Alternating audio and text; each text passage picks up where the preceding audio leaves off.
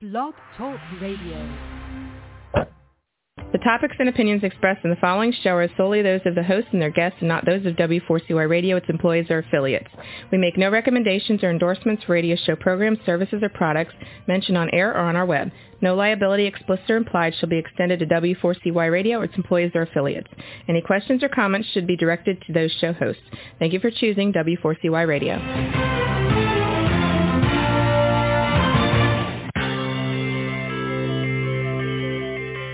Is January Jones? She is not a young, beautiful, talented actress on Mad Men. She is not an older, gorgeous, exotic dancer from the Johnny Carson show. She is an author, and she wrote, Thou Shall Not Whine, the 11th Commandment, that reached number one at Amazon.com. She is a reality TV golf personality with World High Stakes Golf televised on HDNet. She is a humorist and winologist expert. She is your featured host today on January Jones sharing success stories. So sit back, relax, and get ready to laugh and listen to Ms. Jones with her eclectic roster of guests as you learn life's lessons. These stories plus sharing equals success. Welcome and remember, beware because you are entering the no whining world of January Jones.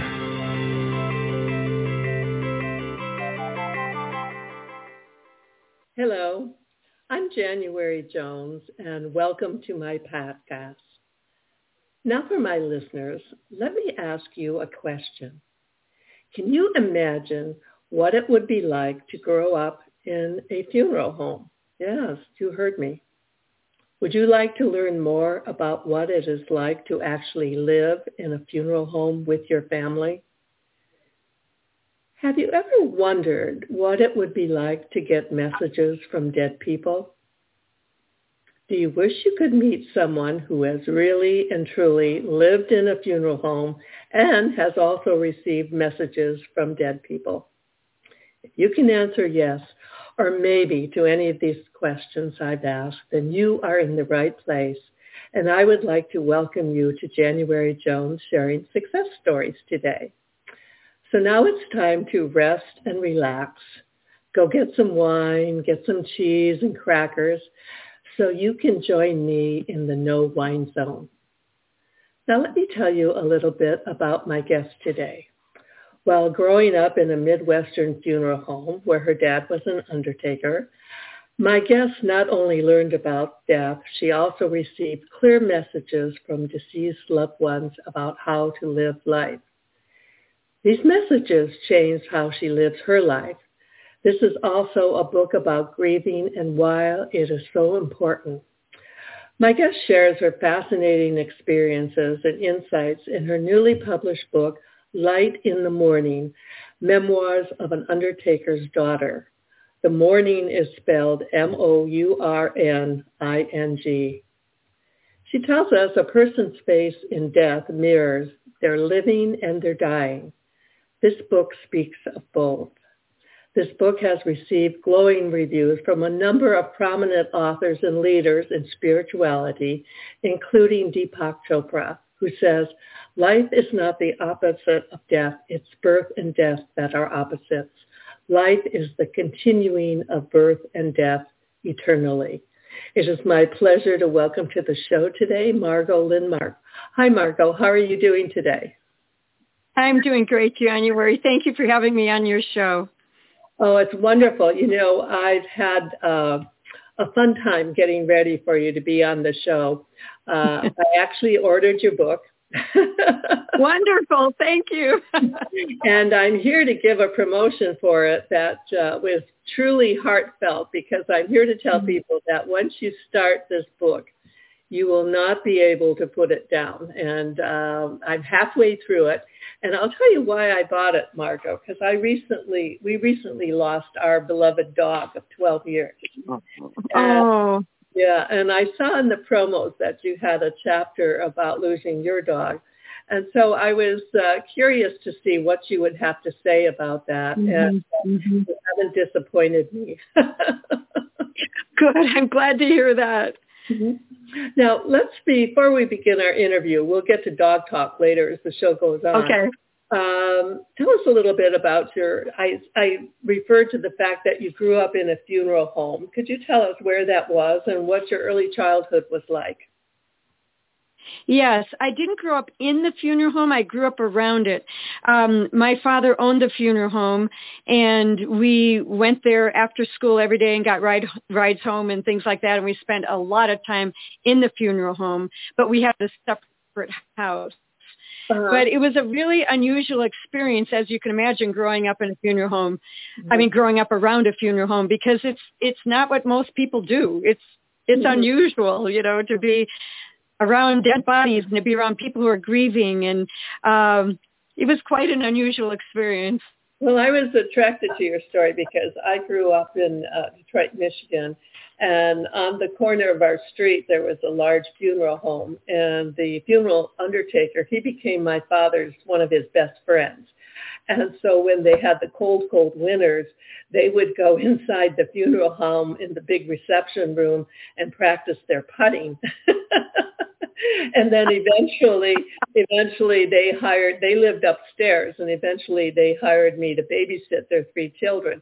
So I was in and out of their place all the time. And it was just a marvelous family and it was such a normal existence for them that it doesn't seem strange to me at all. And I'm sure, that, I'm sure though some of your friends must have been a little surprised about your home, your father's occupation.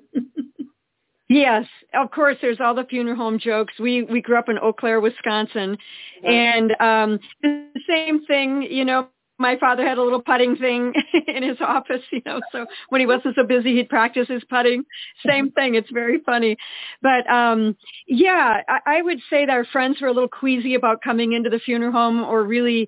Um, um I don't know, intrigued or something, you know, and, and my brothers used to play jokes on my girlfriends and scare them and it was, you know, it was funny. but I but I I was very comfortable with it because I grew up with it and I've been very comfortable around death as a result of that. Yeah. You know, so it, it was it was unusual. Well, I usually ask my guests what who their early mentors were, and after having a sneak preview with your book, I'm sure you're going to say that uh, your father what an incredible man he was and how lucky mm-hmm. you were to have him in your life. Um, how long did it take you to write this book and what prompted you to do it? That's a really good question. I, I'm a realtor and so I'm really busy in the real estate mm-hmm. and it took me 12 years to write the book and I'll, because I just didn't have a lot of time. Um, but what prompted me was when my brother died. My brother and I were like soulmates. We were so close. And when he died suddenly, I needed my book. I was searching for something to give me something. You know, I needed something when he died and I needed some reassurance. I needed some knowledge. I, I needed some deep spiritual enlightenment when he died. Mm-hmm. So what I'd had all these experiences of people who had died and some of them had come back to me at that point with really important messages. And so I decided at that point to write the book. And I thought whatever comes out of this book will be my living memorial to my brother. So this book is my living memorial to my brother. Oh, that's beautiful. Uh, how old was your brother? Yeah. He was 60. Oh, okay. Okay. So. And he was the life of the party. He was never going to die. You know what I mean? He was one of those personalities. He just suddenly died of a heart attack unexpectedly. And um he kind of took me with him in a way. You know, he just he just took part of me with him. And um I am really happy with what came out in the book because I know that there's a lot of people when someone dies I think they need what I have to say, you know, and I think they'll feel inspired by it. I hope, you know. Well, I definitely agree with you. But right now, I need to say something, and we're going to take a short okay. break. So if you are a whiner or you know someone who whines, do listen in to this commercial. This is for you. Lately, there's a whining epidemic in our world. People are even whining about whining. Are you sick and tired of listening to everyone whining all the time? So was January Jones, the author of Thou Shall Not Whine, the 11th commandment that reached number one at Amazon.com. Ms. Jones based her book on a survey of the top 10 things that people whine about at all ages and all stages of life. January is a success coach that can tell you how to help others. When you buy Thou Shalt Not Whine, the 11th commandment, you'll find out what people whine about and how to stop them from whining. This is the perfect gift book to give or get for any occasion. Thou Shall Not Whine was voted the best gift to be given anonymously for those special people in your life. Ms. Jones is an internationally known author in the style of Erma Bombeck, specializing in housewife humor with her book being published in Korea and China. You can find Thou Shall Not Whine at Amazon.com. Welcome back to the No Wine Zone with my guest, Margot Lindmark, who is definitely not a whiner because she is a winner. and also, for your information, ah, thank you. Thou Shalt Not Whine is now available as an audiobook at Audible and Amazon.com. Just this week it came out. Now, uh, Margot, before we go on, could you please share with uh, our listeners your contact information and uh, how they can get your book? Yes, they can get the book on Amazon or they can go to my website, lightinthemorning.com. And again, morning is M-O-U-R-N-I-N-G. Very good. Okay, so it took you 12 years to write this book, and you did it in honor of your brother. Uh, what is the purpose, and who is this book going to help?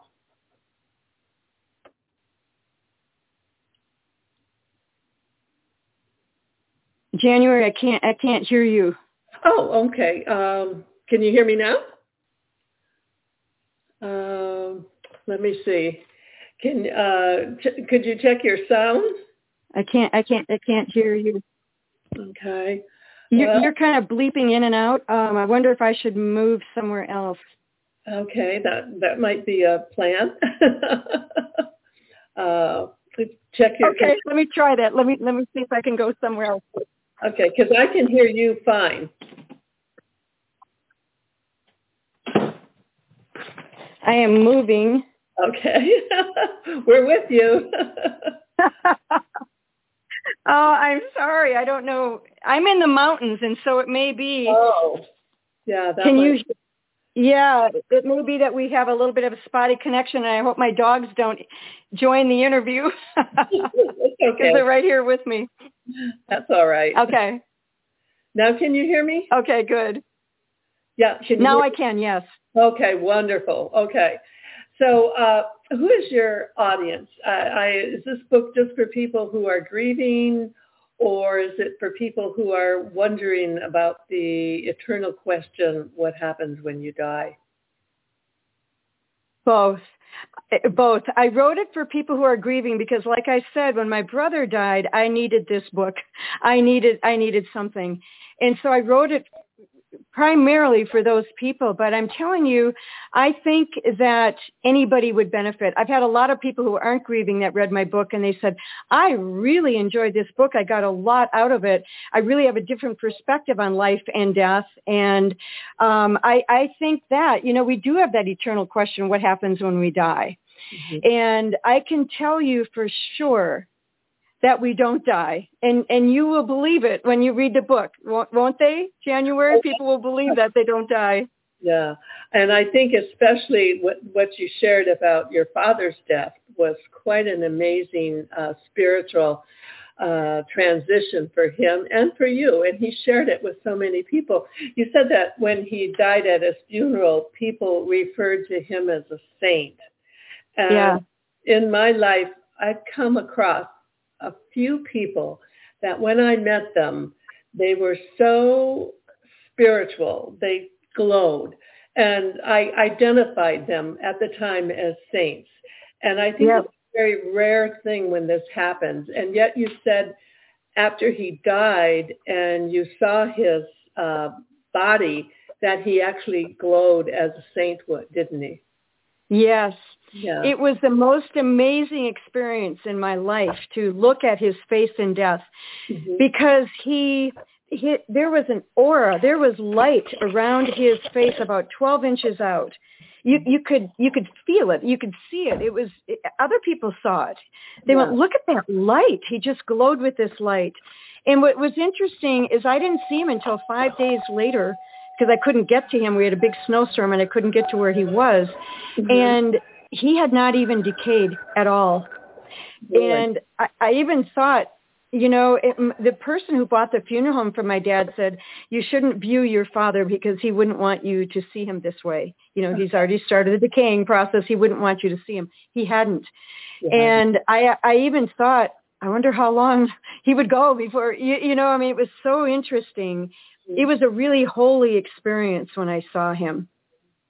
Yeah, and and you refer to in the in your book that you you can see in the face the living and the dying. Explain that a little bit for my listeners. Yeah, yeah, it's what I could, and I learned it from both my mother and my father. But I saw my father's whole life. I could see his whole life in his face. Mm-hmm. And I could see his actual passing in his face. That's what was so interesting. I saw his life in his face and his death in his face. Mm-hmm. And so I saw his whole life add up to that moment of his death. Uh-huh. And I real I had a big realization at that time that changed my life because I realized I I know the choices my father made throughout his life. He didn't have an easy life. He had he had he had some challenges. Uh-huh. And I saw the choices he made with every one of those challenges. And I saw those choices that he made add up to that moment of death, that moment of his passing. And it was, I'm going to cry. It was glorious. It was like something I've never seen a human face look like that in my life. It was really something. Well, you you wrote about it in such a beautiful way that I oh, almost oh, felt you. that I could share a little bit of what you were going through. Um, both you and your father were into TM uh, meditation, transcendental meditation. Tell us mm-hmm. about how you both discovered that together and how it impacted your life. Yeah, um, growing up, my father and I both, when I, I remember when I was five years old, I came home from church and I ran in the house and my dad was sitting in a lotus position and he had a carrot in one hand and a tomato in the other hand and the sun was shining down on his face and he was meditating and, and I stopped, you know, and it was just this silence, you know, and I said, Dad, what are you doing? And he goes, I'm trying to reach samadhi, you know, and I thought, oh, okay, what is that, you know? So from that time on, he was teaching me meditation. I'd read about something and I'd teach him, you know. We we went back and forth our whole life teaching each other different meditations. So when I learned TM, I called him. I said, Dad, this is the meditation we're looking for. This is it. He mm-hmm. goes, great. And I said, I'm going to go to Europe and become a teacher. And he said, great, I'll be your first student and he was when I came back. Wonderful. What a great yeah. to share. Um, yeah, and it, you you write about the fact that he told you actually six months before he died to the day, Jan- July 4th, he told you pretty much that he was going to die in uh, six months. And tell us that story. Okay, that's a really interesting story. Mm-hmm. And uh, my dad was full of different kinds of wisdom that we're not, we may, may or may not know. Mm-hmm. Today, I, I want to say I wish he'd come back so I could ask him a few things. You know, how did you know this? But anyway, he had told me before that time. He had told me that in our life, we're constantly breathing in what's called prana or life force. It's our life force. We're breathing it in. And at one point in our life, we start breathing it out. It's like a pendulum. It just starts going out. And if we were to know that one moment it, when it, we started breathing it out, we would know our moment of death because exactly six months after that moment is when we're going to die. And that's a very interesting thing. And he had told me that. And this one particular day on the 4th of July, it was the 4th of July that, that he told me that. He told me that Yogananda, I don't know if you've heard of Yogananda, he's a, He's a meditation teacher also that lived, I believe, in the 50s. A very popular. He had a really nice meditation. And um, Yogananda went back. He, he gave a, a speech to his followers, and then he went back on the stage and sat down and went into samadhi. And on the 4th of July, my father told me that story, and he said, I'm going to do that. He said, I'm just going to choose my moment of death and leave. And I went, wow.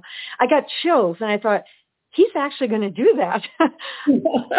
I can't do that, but he's going to do that. I just I had this, I went, oh my God. Exactly six months later to the day Hey, he yeah. died. Wow. Isn't that interesting? It was like, wow, how did, wow. So- really fascinating. So you actually, he had a prelude to his death and he knew the moment that instead of the taking air in, which we all do when we're living, we start releasing air as a prelude mm-hmm. to dying. And it takes about six months to get ready for that. That, that's a fascinating uh, story that you share. And it's so interesting because he told you on July 4th and then he died Mhm. on January 4th. Amazing. Yeah. Amazing. Yeah. Right now, we're going to take a break. And now would you like to hear a little bit about who killed Kennedy? Who do you think had the motive, the means, and the money to do it? Let me ask you a question. Are you still wondering who killed Kennedy? Over 50 years later, the assassination is still a mystery.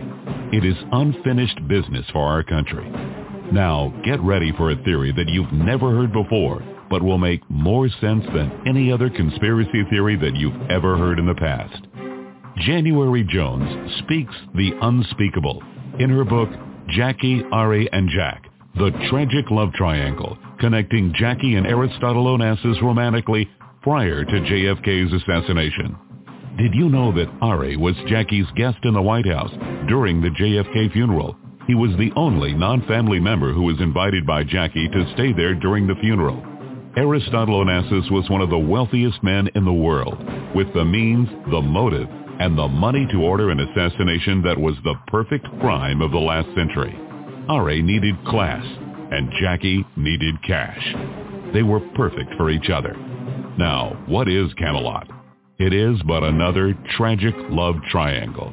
Jackie, Ari, and Jack is available at januaryjones.com, amazon.com, and audiobooks.com, read by Ms. Jones.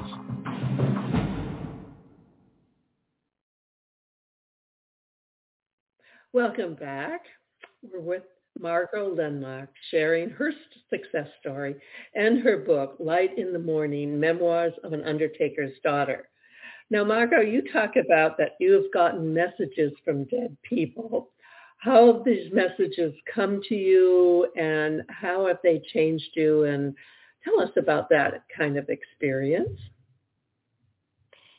Very interesting experience, as you can imagine. Um, most of the experiences have come to me in dreams. And it's what I call real dreams. I don't know if you've ever had this where, you know, when when you have a normal dream, you're it's kind of illusory and it's you you can't remember it and it doesn't make sense and Mhm. this is different. When somebody actually comes to visit you, they their soul actually comes to you, you know it for sure. You know it's them and it's it's just exactly like you were talking to them if the, like you and I are talking right now. I see you, you see me. It's exactly like that. So Yeah. most of them came to me in dreams. Um, my brother came to me in dreams, but he also, in in order to find him after he died, which is kind of an interesting story, I had a friend um, take me on a shamanic journey to find him and that was really interesting. That was that was like something i'd never experienced in Was- my life. Was he lost? I mean, how did you not know where he was? really good question. That's a very good question. What happened with my brother was after he died and remember my brother and i were really really close. We just were just so close. After he died he kept coming to me in dreams to tell me he wasn't dead Oh. And dream after dream after dream, he was like, he would come into the dream and I would be dreaming, just say you were in my dream. He would, he would stand right next to you really close, like, see, I'm right here. I'm here. I'm still here. Mm-hmm. And he would do that in all these dreams. And I thought, this is really strange, you know? And one night I realized, I told a friend about it and they said, Margot, Mike doesn't know he's dead. And I went, you're right. You're right. What do I do? He mm-hmm. says, you need to tell him. So that night, and this is after weeks of having him come to me every single night, that night, I told him, I sat on the end of, I mean, I sat in my bed before I went to sleep and I told him, Mike, you're not here anymore. You, you've died. You're gone. We've burned your body. You're not on the earth anymore. And that's why you see me crying so hard. You know, this is what, this is what's going on. You're no longer here. You're here, but you're not in your body. You're what we call dead on the planet. And you know what happened after that January? That's mm-hmm. the first night I never, he didn't come to me anymore. Oh, so then the, the next four nights he didn't come to me. And I'm like, where is he? right? I just thought, oh my God. Mm-hmm. So I have a friend who does these um, kind of, she, she can take you on this journey to find somebody. Mm-hmm. And she did. I asked her, I said, could you help me find Mike? I just need to know he's okay. So she took me on this journey. It's all spelled out in the book, so I won't go into great detail, but mm-hmm. she took me on this journey to find my brother. Oh, And at one point, yeah, it was a meditation kind of thing, mm-hmm. very real. And at one point, I looked over.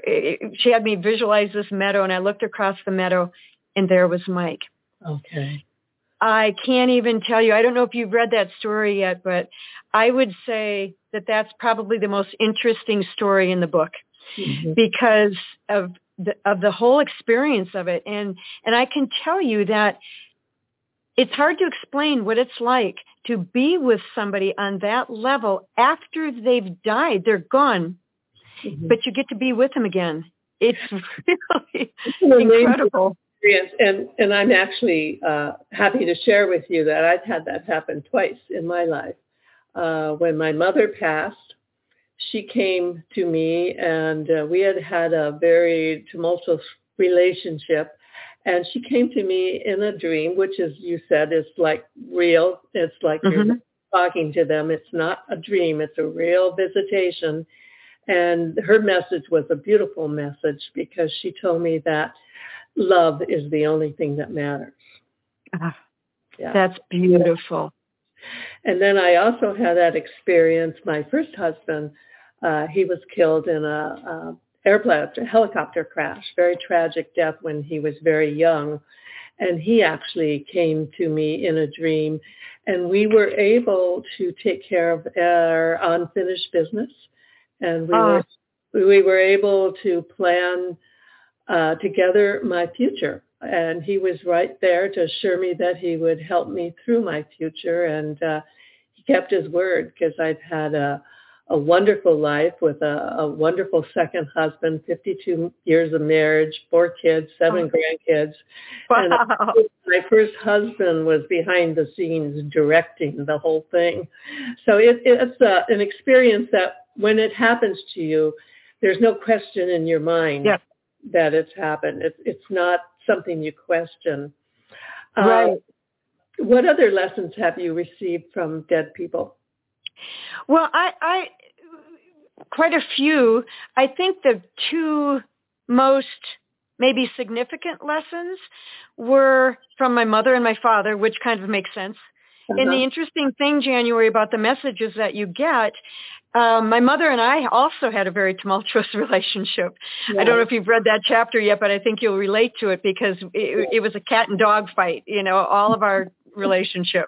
Yeah. And so naturally, the lesson that I learned from my mother, the message I got from her was how to resolve relationships and the importance of resolving relationships. Mm-hmm. And you, you know, I mean, you know what this is like, so you know what I'm talking about. When you get a message from somebody, mm-hmm. it's truth. It's true. And when you, when that truth is heard by your soul, it changes you. So when I got that message from my mother about resolving relationships, it changed me. Mm-hmm. And the way it changed me was it, I realized the importance of resolving relationships. And so if I have anything unresolved with anybody, Mm-hmm. I will go to their house at 10 o'clock at night and I say, I think we have a misunderstanding. Let's talk about it. I, yeah. I will do whatever it takes to resolve that. And I have a clean slate. I feel like I have a clean slate. I don't think there's anything out there because ever since my mother died, I have mm-hmm. been resolving every relationship. And it's so important to do that so that you don't have this, like you did with your first husband, you resolved that. Mm-hmm. It's so important because you, you, you go through life in a very clean way and everything is fresh and it's just the way to live. And my mother really gave me that lesson. And then the other lesson from my father was that to keep my heart open in love at all times through all things. And that's what he did. Mm-hmm in all of his challenges, he kept his heart open in love in, in just a very noticeable way. Mm-hmm. And so ever since then, and I'm in real estate, so I deal with people in their money and, you know, big intense situations a lot. Mm-hmm. And people get very intense about money. So I have all these really intense things to deal with. And because of my father, I just force my heart open all the time and just love, just love uh-huh. love them anyway, no matter what's going on. Mm-hmm. And those are really important lessons. They're really important things to know in life because you'll have a much better life if you live that way, you know? And then the beauty of it is when uh, my mother's message came to me, it was so simple. It was so mm-hmm. It was so easy to understand. I mean, basically, love is the only thing that matters. You know? Yeah. It doesn't just get, ask the Beatles. it, it doesn't get any easier than that.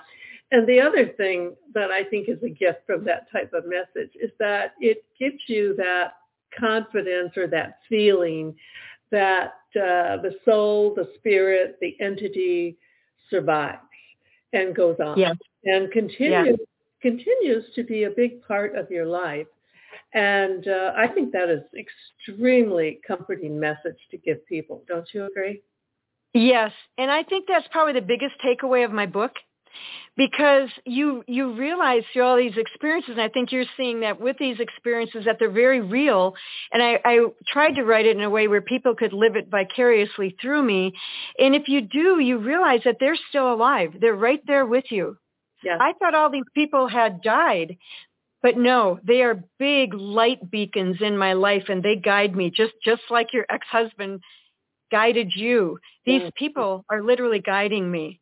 Oh yeah. And it's they, so reassuring to know that. They don't abandon you. They don't abandon you. No, they don't at all.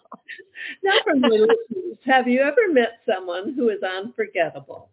Well, I would like to share with you some of my most memorable guests. This next spot is about the priceless personalities who have been guests on my show through the years. Have you ever met someone who was unforgettable? Someone who has touched your heart and soul?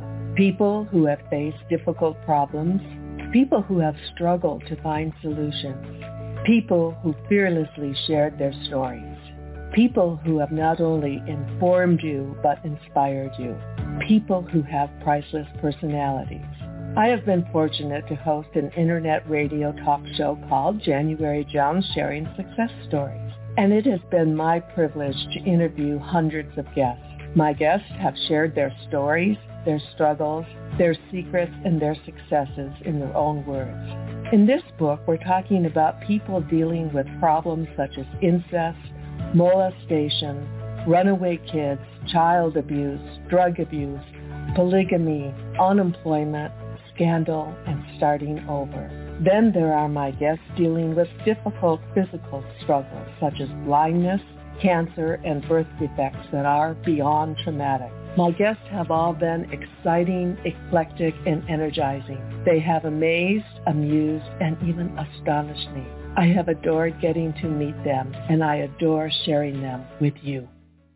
Attention all listeners. Priceless Personalities, Success Stories Shared by January Jones, Volume 2 is now available at Amazon.com in paperback and Kindle editions. You'll be able to meet 10 amazing people who will be sharing their own personal stories with all their struggles, successes, and solutions, sprinkled with lots of humor and hope. Priceless Personalities features a teenager who becomes one of the famous Supremes from Motown. A nurse who as a humorist helps people Heal to Heal, an inspiring laughter yoga instructor, a mother dealing with the loss of a child, an incredible motivational speaker, a woman who married five times, a gifted paranormal nurse, a wise economist, a funny female humorist, along with an older man sharing his sweet childhood in the Deep South. January's guests are all amazing and amusing. You will never forget meeting them. Go to Amazon.com for your own priceless experience. Welcome back with my guest, Margot Lindmark. And Marco, I shared earlier that I ordered your book because we have recently lost, six months ago, we lost our dear mm-hmm. daughter, 12 years, Zoe. And I wanted to read your chapter about losing your dog. Could you tell us a little bit about that? Yes. You know, January, I think it's one of the hardest losses, right? Because when you lose that unconditional love, truly mm. unconditional love that a dog has, it's almost unbearable, you know.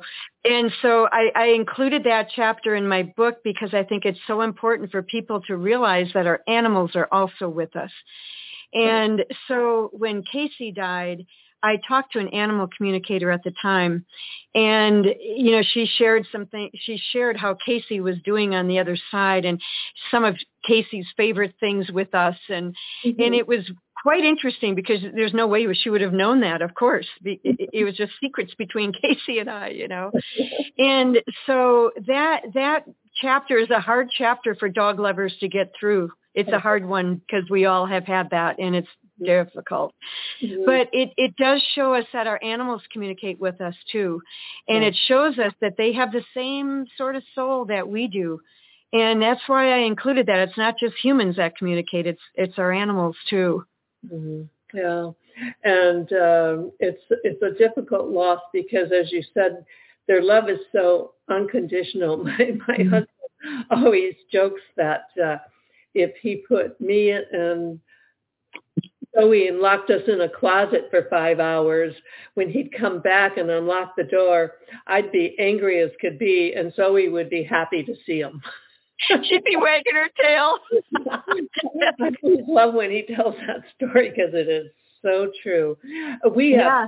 we we since we lost Zoe, we have another puppy that uh, you know we lost Zoe and we thought, oh, we'll never have another dog in our life, and of course another puppy came into our life. And I, I have a feeling Zoe had a, a hand in sending her our way because she sure has made our hearts heal.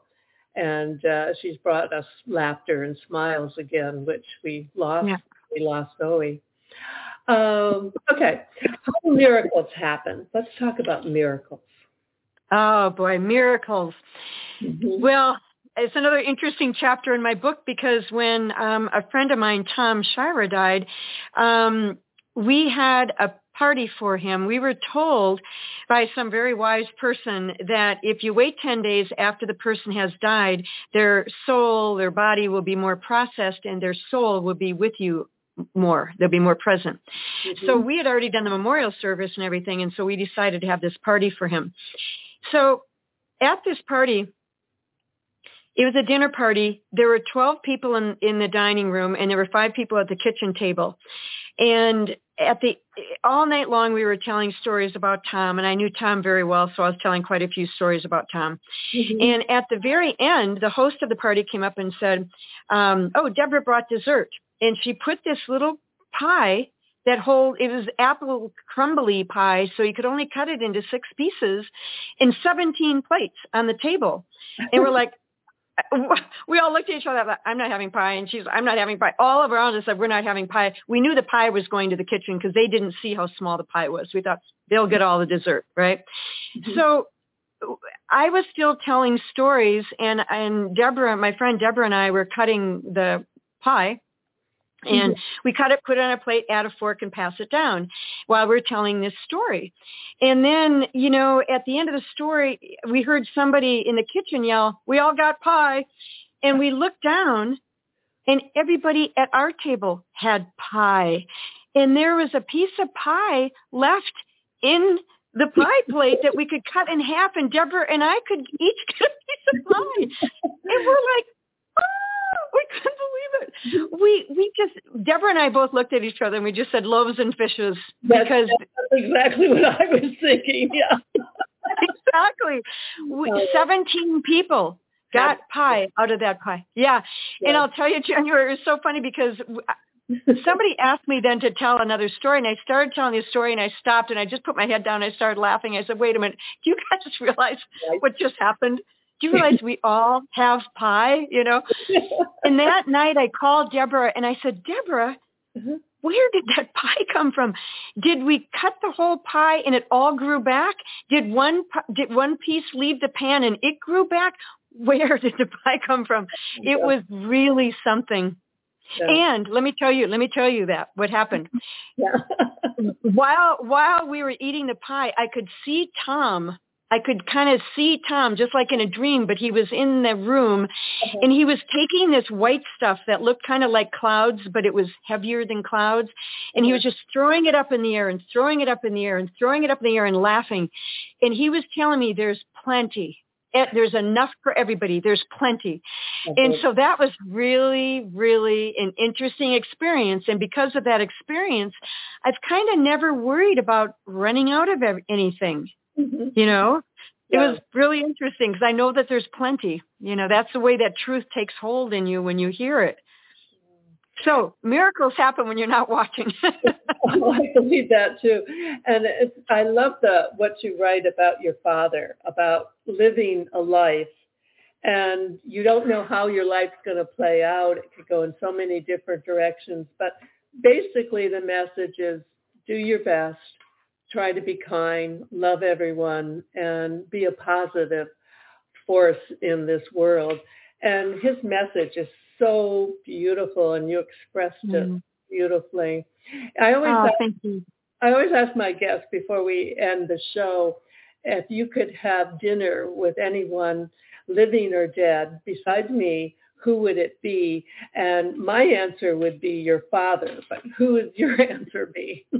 Oh, that is so wonderful. Oh, I just appreciate that so much. Um, boy, that's a really good question. I haven't, I've never even thought about that. You, you know, you know, I would like to have dinner with Jesus. oh, And I would like, I got, I got some questions for him. I really have a lot of really serious questions for him. Like, what's the deal here? You know, Yeah. that'd be an interesting dinner to have. you could ask him about the bread and loaves. And you could compare- you could compare pie stories with him. That would be great. yeah. Yeah, I'd like to ask him what's true and what isn't. You know what I mean? Because there's so much confusion around religion and spirituality and all of that, and it'd be it'd be fun to set the record straight. I think. What's the real deal here. yeah. Uh, in just one short sentence, what is the Mhm. biggest takeaway uh, readers will get from your book? Oh, I I think the biggest takeaway is that people do not die. We do not die. We live on. And there are d- gifts in death that people give us when they die. And so I I would say just tune in to the process of dying in death with yourself or with whoever's dying because there are big gifts and they are not leaving you. hmm hmm And uh, I think most people don't realize that it's probably the biggest adventure they'll ever have.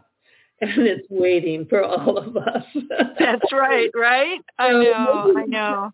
Dread it so much and something maybe to look forward to. I know I look forward to being able to be with loved ones that I've lost through the mm-hmm. and I hope that that'll come true for me and for you and for all of our listeners. In closing, I'd like to thank our amazing guest, Margot, for visiting with us. Remember her website and be sure to buy her book. My dear listeners, I hope you've enjoyed our time together today. We have tried to be informative and we certainly have tried to inspire you today. My upcoming guests will all be eclectic, exciting, and energizing, just like Margot. Next Tuesday live at 2 p.m., I'll be looking forward to welcoming Jeannie Corcoran. She, is the Genie audiobook expert who will be sharing with us making my book, Thou Shalt Not Whine, the 11th Commandment, into an audiobook that is available as we speak. My thought for the day. As a 79-year-old senior who's growing older, I've learned that pleasing everyone is impossible, but I'm annoying everyone is a piece of cake, and I'm getting so good at annoying everyone, especially my kids. so thank you for entering the No Whine Zone and share our stories with everyone you know. And remember, stop whining, start smiling. And if that doesn't work, then you can just start eating chocolate. Lots and lots of chocolate. Goodbye, Margot, and take care. Bye, January. Thank you. You're welcome. Stay safe until we all meet again. We want to thank you for listening to January Jones Sharing Success Stories. Always remember Ms. Jones' personal mantra, if you can think it, you can do it. That's what all of our guests have done with their lives, and so can you. You are the ultimate success coach in your own life. All you need to do will be to start sharing your own story with your family and friends. We hope that our guest stories will encourage you to explore an equation in your future that will combine your creativity plus connecting with others will enable you to be successful too. Always remember, your passion plus your purpose will equal prosperity as you explore the wonderful world of January Jones.